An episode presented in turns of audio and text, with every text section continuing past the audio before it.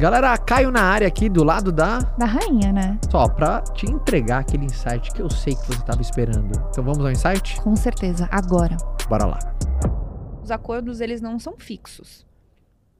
As, as coisas mudam. Então é saber também olhar a hora que ah, a gente fez um acordo, tava bom na hora, mas agora não tá mais. Vamos resolver? Vamos mudar? Vamos ajustar?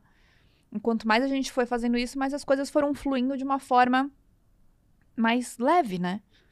É, porque é aquela coisa, né? A, a nossa máxima é faça, faça bons acordos, revise os acordos e faça acordos melhores ainda. A gente fazia um acordo, por exemplo, negociação de.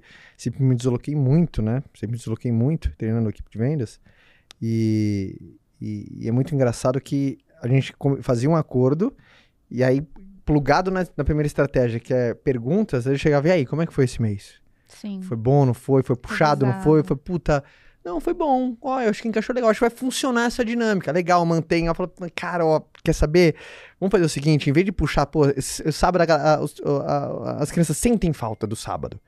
Então vamos apimentar um pouco mais a semana e relaxar mais.